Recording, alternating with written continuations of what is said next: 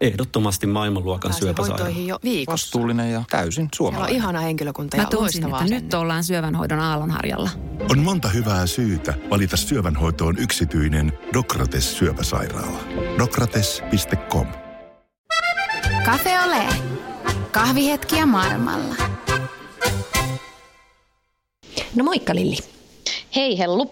Ootko sä vierailu ikinä näissä jossain vanhoissa linnoissa Ranskassa, jotka toimii nykyään esimerkiksi hotelleina tai majataloina? Mä oon vierailut tuolla niin kuin kotikunnillani, tehnyt maakuntamatkailua ja sitten ehkä, oon mä käynyt kyllä näissä niin kuin vanhoissa ja sitten itse asiassa kyllä ollaan pompattu myös tonne Italiankin puolelle yhteen semmoiseen linnakkeeseen. Se oli kyllä tosi hauska. Me oltiin vähän seasonin ulkopuolella, niin siellä sai kyllä uida ja molskia ja tehdä ihan mitä itteensä huvitti. Mitäs sä? Kyllä itsekin on. Mä oon taas ollut tuolla niin kuin Pyreneiden puolella. Siellä muistan kerran jopa yövyttiin semmoisessa hienossa vanhassa linnassa, joka oli siis muutettu sitten niin kuin hotelliksi. Ja se oli myös tämmöisen niin kuin varsinaisen sesongin ulkopuolella, niin se oli silloin niin kuin suhteellisen niin kuin edullista yöpymistä. Mutta nämä on just tavallaan niin kuin suomalaisesta näkökulmasta tämä linnameininki tuntuu hurjalta, kun Suomessa ne linnat voi tavallaan laskea niin kuin yhden käden sormen melkeinpä. On niin kuin Olavin linnaa ja Turun linnaa ja Suomen linna ja siinä ne sitten olikin. mutta siis tuolla Italiassa ja Ranskassa niin siis perheillä on näitä. Siis varakkailla aatelisilla perheillä voi olla linnoja ja niitä myös on myynnissä silloin tällöin tää Ranskassa, koska niitä on hirveän kallis ylläpitää. Se on ihan totta. Mä hirveästi yhdessä vaiheessa mulla oli tämmöinen joku päähänpinttö, että mä haluan muuttaa linnaan jonnekin ja Pariisistakin, kun 100-200 kilsaa meni johonkin suuntaan, niin sieltä löytyi tämmöisiä linnoja, mitkä on jotain 500-400 eteenpäin. Ja ne ei edes hirveästi maksanut mitään tai ihan hirveitä 400 tonnista varmaan sitten tietenkin moni miljoonaa, mutta mä ajattelin, että jos niitä 400 tonnin linnoja alkaa remppaamaan, niin siihen olisi varmaan mennyt sitten nelinkertainen määrä varmaan siihen remontointiin, mutta niin.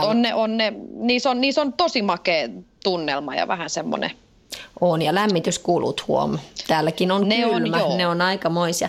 Mutta musta oli sen takia koska tätä aina miettii, että minkälaista jos asuu linnassa, niin kiva jutella nyt siis Tuijan kanssa, joka on tämmöisessä linnassa töissä ja asunutkin Italiassa.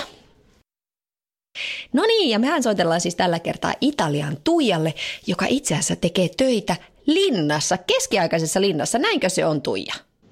Joo, sanotaan, että vieläkin melkein vanhempi, että vanhin osa linnasta on 1200-luvulta, jolloin se oli niin kuin linnoitus, että tässä oli vain niin sanotusti matala linnoitus ja torni, vartiotorni. Ja sitten vuosisatojen saatossa on rakennettu aina kerroksia enemmän tuonne 1600-1700-luvulle. Silloin on saanut tämä linna niin kuin tämän nykyisen muotonsa. Saanko jatkokysymyksiin kysyä, että mitä tarkoittaa työnteko linnassa? Se ei siis enää ole mikään ritarilinna, vaan onko se siis hotelli vai mikä se on? Kerro. Sanotaan, että tämä on niin kuin osaksi hotelli.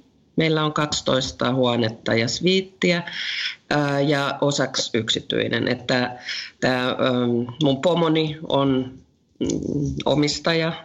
omistaja tässä linnassa, yksi omistajista. Ja heille kuuluu tämä linna vuodelta 1643, mutta tämä oli niin sanotusti niin kuin mökki. Että silloin niin kuin se varsinainen palatso on Rooman keskustassa. Okei, kuulostaa. Ja sitten vielä toinen linna Piemontessa, että mennään se sillä tavalla. Niin justiinsa, ymmärrän, joo. Ja he on aatelinen perhe, että mun pomoni on markiisi ja myös hänen isänsä asuu tässä linnassa. Hän on sitten se vanha markiisi. Vau, kuulostaa todella hienolta. Mikä Tuija sun työnkuva on siellä linnassa? Mun työnkuvani, voisi nyt sanoa, että on pomoni oikea käsi ja luottohenkilö, mutta mä tein niin sanotusti kaikkea, että ihan normaalia hotellityötä, niin sanotusti check-in, check-out. Pidän yhteyttä meidän vieraisiin, jos niin kuin viesteinä, maileinä, puheluina, kun mä puhun kuitenkin muutamaa kieltä. Ja sitten mä oon vastuussa myös niin sanotusti tuosta gastronomian puolesta, että suunnittelen ruokalistat. Teen ruokaakin joskus, jos sattuu mielelläni. Ja sitten markkinointia, organisoin tapahtumia. Meillä on täällä silloin tällöin konsertteja, taidenäyttelyitä ja yleensä yhdistetään niihin sitten joku illallinen tai lounas. Ei, siis ihan kuin sadusta, kun kuuntelee. Markiisin kanssa tehdään linnassa hommia ja kuunnellaan konsertteja.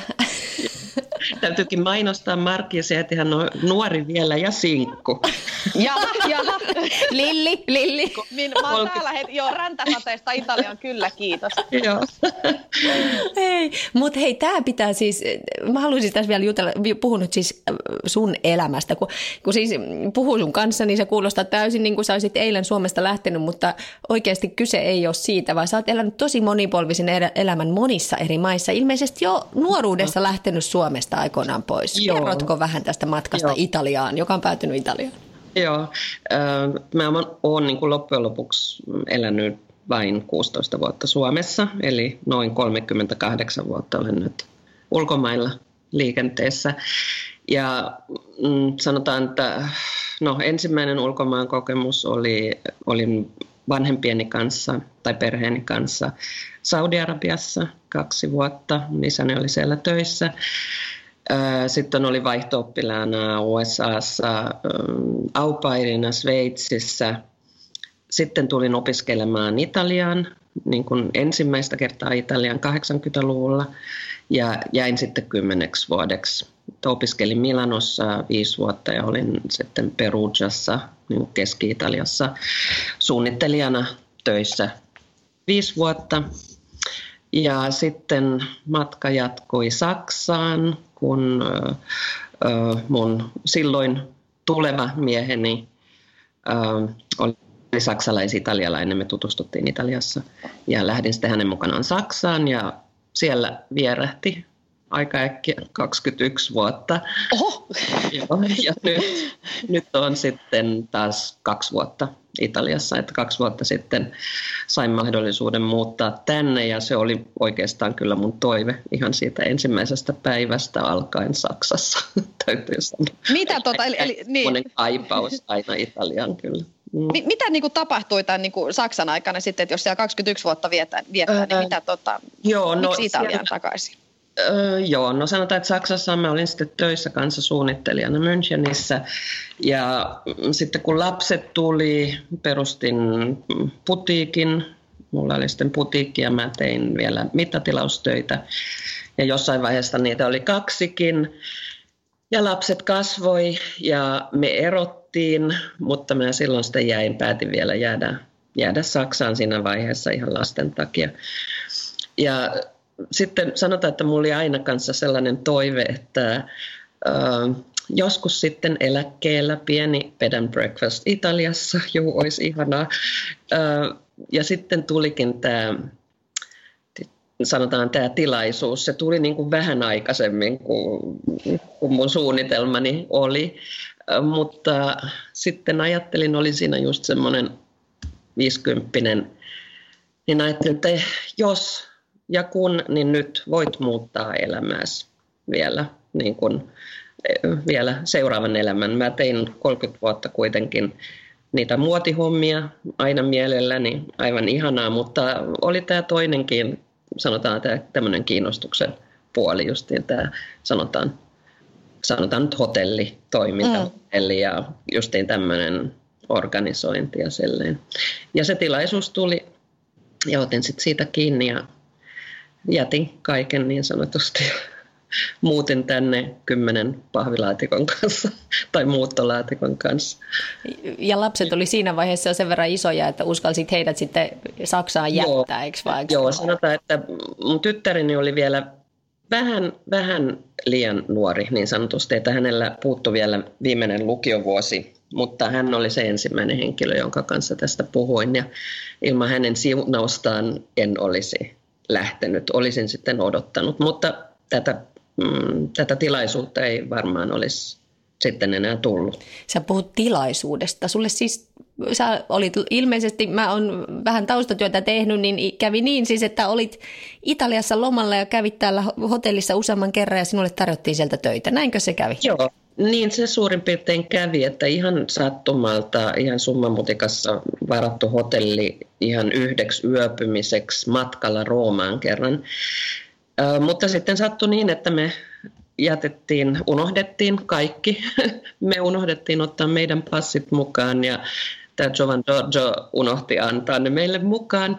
Niin sitten viikon jälkeen meidän oli niin kuin paluumatkalla sitten tultava tästä tänne taas käymään. Ja siinä alettiin vähän puhua enemmän ja nähtiin oikein todella, että kuinka kaunis paikka tämä on ja tämä seutu yleensäkin. Vaikka seudun kyllä jo tunsin. Ja sitten me käytiin useammin sitten täällä lomalla ja siitä kehittyi sitten ystävyys ja tuli sitten puhetta tästä just, että kuinka mä tykkäisin tehdä ja hänen puolestaan taas puhetta siitä, että hänellä ei ole sellaista luottohenkilöä, jonka hoiveisiin hän voisi linnan jättää tai hotellin jättää, kun hän ei ole paikalla. Ja sitten kun mä tulin, niin aika pian hän lähtikin siitä sitten 3 viikoksi lomalle, että jäin sitten niin sanotusti yksin hoitaan tätä taloa. Mm. Eli sä suuri luottohenkilö sieltä saapui sitten paikalle ja sä asuitkin siis linnassa, niinkö? Joo, mä asuin nyt sanotaan ihan, mä muutin tässä just 1-2 viikkoa sitten, mutta nämä viimeiset 2 vuotta mulla oli asunto täällä linnassa. Ylimmässä kerroksessa aivan upeat maisemat ja silleen. Just meidän kattoterassin alapuolella siitä meni melkein suoraan sit portaat kattoterassille vielä. Toi on aika mieletöntä unelmista ja unelmista toteen. Sanotaanko näin? Joo, todellakin joo. Ja sitten meillä on valtava puutarha, semmoinen 1,5 hehtaaria, missä on 2 uima-allasta, tenniskenttä. Eli mä yleensä sitten käyn täällä kyllä ennen töitä. Käyn aina aamulla uimassa ja ihanassa rauhassa, kun kaikki vielä nukkuu tai on aamiaisella asiakkaat. Ja on se sellainen pikkuparatiisi. Mm. Ootko sä nyt siellä niin kuin jäädäksesi? Sä oot nyt ihan työelämässä. Mä oon kyllä tänne ajatellut jäädä, mutta kyllä kun mä käyn usein Suomessa vanhempieni luona Tampereella, niin kyllä mä siellä on sitten vähän alkanut ajatella, että ehkä sitten eläkkeellä mä muutan Suomeen, kun muuttaa jonnekin, ehkä jonnekin Espanjan aurinkorannalle, mutta silleen se saattaisi olla mahdollisuus, että nyt vielä tässä jonkin aikaa Italiassa ja sitten saattaisi se Suomi kyllä vetää sillä tavalla taas. Puhutaan vähän tuosta myöskin pikkasen, jos saa Tuija kolkutella sun privaattielämää, että kun sä oot nyt siis työelämässä siellä ja kuitenkin tämmöisenä varmaan meidänkin kuulijoista moni yli 50 nainen kuuntelee ja miettii, että ei vitsi, että näinköhän sitä noin vaan lähtisi itsekseen toiseen maahan ja vaihtaisi uraa ja alaa ja näin, niin miten se on onnistunut ja ootko sä ollut yksinäinen vai onko löytynyt seura? Sanotaan, että siinä mielessähän mun oli niin sanotusti helppo tulla tänne, koska mä oon asunut jo 10 vuotta. Että sanotaan, että mulla oli jo vähän maantaavat tutut ja mä puhuin italiaa hyvin myös, koska mun ex-mieheni on saksalais-italialainen. Mekin pitkään puhuttiin keskenämme italiaa siellä Saksassa ja mulla on aina ollut ystäviä vielä, joiden kanssa on aina ollut tekemisissä ja sitten vielä työn kautta, tämän muodin kautta on ollut paljon Italiassa työreissuilla. Et siinä mielessä mulla oli helppo, kun se kieli oli jo niin sanotusti lähes täydellinen. Ja yksinäinen, no en voi sanoa, koska mä tosiaan kävin täällä sitten jo 2 vuoden ajan, että tämä linnahan on semmoisessa ihan minikylässä, että tässä vanhassa osassa on ehkä 50 asukasta. Eli täällä todellakin tuntee aivan todella kaikki. Ja siinä oli sitten tullut jo semmoisia joka tapauksessa tuttavuussuhteita ja sitten tämä ystävyys myös Giovanni Giorgion kanssa ja hänen perheensä kanssa, että olin tässä niin kuin, ja olen vieläkin niin kuin jonkinlaisena perheenjäsenenä. Mutta sitten kyllä tuli sitten tosi yllättäen myös semmoinen iso rakkautta ensisilmäyksellä vastaan heti pari kuukautta sen jälkeen, kun tulin tänne. Ja nyt tosiaan muutin sitten hänen kanssaan yhteen tässä. Miten tämä tapahtui, jos saa vähän vielä uudella tämä rakkautta ensisilmäyksellä? Mä haluan nähdä tämän nyt. Joo, se kävi niin, että hän oli täällä linnassa käymässä, oli tämän Giovanni Giorgion tuttu jo niin aikaisemmilta ajoilta. Ja meidät esiteltiin toisillemme ja mä sillä hetkellä tiesin heti, että okei, nyt se oli menoa. Vaikka mä olin pitkässä edellisessä suhteessa edelleen, 11 vuotta oltiin yhdessä ja todella hieno mies, joka tulee viemään mut joka lounaalle nyt. Hän asuu Saksassa, matkalla Roomaan ja pysähtyy tässä ja mennään lounaalle. Että meillä on onneksi todella hyvät välit edelleen. Toistemme kanssa ollaan tosi hyviä ystäviä ja tehdään vielä jopa töitä yhdessä, koska mä olen vielä niin kuin project managerina noissa EU-projekteissa, joita hänen firmansa hoitaa Saksasta, ja niin sen takia meillä on sitten muutakin tekemistä toistemme kanssa. Toi mun mielestä, sä oot uskaltanut lähteä ja sä sanoit, että yksi niistä sun motoista on semmoinen, että pitää varoa mitä toivoo. Onko sulla sellainen olo, että sulla on nämä toiveet, joita sä oot elämässä aikana niin kuin itsellesi tai itse asettanut, niin ovat niin kuin toteutuneet? Todellakin, mun täytyy sanoa, mutta ne on ollut kyllä onneksi ehkä sitten semmoisia toiveita, että ei se niin kamalaa ole, kun ne toteutuu. Niin, että ei haittaa. On ollut hienoa, mutta sillä hetkellä kyllä sitten ne saattaa tulla tosiaan yllättäen ja vähän aikaisemmin ja vähän eri muodossa, mutta että sanotaan, että on ollut onnekas, että olen saanut esimerkiksi aina tehdä työtä, mistä tykkäsin, mikä ei tietysti valitettavasti monille ole mahdollista, että jos tämä muotiala, niin mä voin sanoa, että mä jostain 10-12-vuotiaasta asti sekin oli mulle ihan selvä, että musta tulee suunnittelija. Ja sitten kun sanotaan, kun valmistuin ylioppilaaksi ja oli aika lähteä opiskeleen, niin sanotaan, että silloin varmaan Armani teki niin kuin ensimmäisiä kokoelmiaan ja mä ihan rakastuin tähän tyyliin. Ja sitten mä sanoin, että okei, jos mä opiskelen muotisuunnittelua, niin mun täytyy mennä tonne, missä toi mies on. Ja hän oli Milanossa. Ja sitten mä menin Milanoon ja katselin siellä niitä kouluja ja kävin, siellä oli jonkinlaiset pääsykokeekin. Ja sitten valitsin sen koulun, mutta siinä oli vain se pikku ongelma, että mähän en italiaa osannut. Että sitten mun piti nyt vielä sitten opetella se italiakin ennen kuin aloitin sitten opiskelut. Kun siellä oli vain opetus italiaksi. Mutta sanotaan, että niin, ne on kaikki ollut tämmöisiä toiveita ja ne on toteutunut, mutta on ne tietysti toteutunut senkin takia, sitten, kun mä oon niin kun tehnyt töitä niitä. Mutta silleen, että mä oon aika, ehkä semmoinen päämäärän, että asetan jonkun päämääräksi, niin kuin tämä oli nyt tämä Italiassa opiskelu ilman, että edes osasin italiaa, enkä ollut varmaan läpikulkumatkalla joskus Italiassa käynyt, niin, mutta kaikki sekin hyvin meni. Jos on jotain niin kuin muuta kuin päättäväisyys tai päämäärä sitä kohti painetaan, niin millaisia muita vinkkejä sä antaisit semmoiselle, sanotaanko nyt semmoiselle 50-vuotiaalle plus, joka on viettää aikaansa Suomessa ja lapset alkaa lentää pesästä tai on jo lentänyt ja miettii, että mitä tekisi, niin mistä sitä niinku rohkeutta, mistä sä kerät sen kaiken rohkeuden vaan lähteä ja mennä? Mä varmaan siitä, että mä oon hirveän optimistinen, että mä kyllä ajattelen aina, että jotenkin, että elämä kantaa. Mutta tosiaan, että helpottihan niin kuin tätäkin muuttoa justiin tämä kielen osaaminen ja sanotaan, että mulla oli jo tätä verkostoa täällä, ystäviä ja sillä tavalla, niin se ei nyt ollut ihan semmoinen hyppy kylmään veteen. Ja sitten tietysti se, että oli työpaikka tiedossa, että eihän sitä ihan tyhjän päälle voi lähteä, että se olisi aika uhkarohkeata.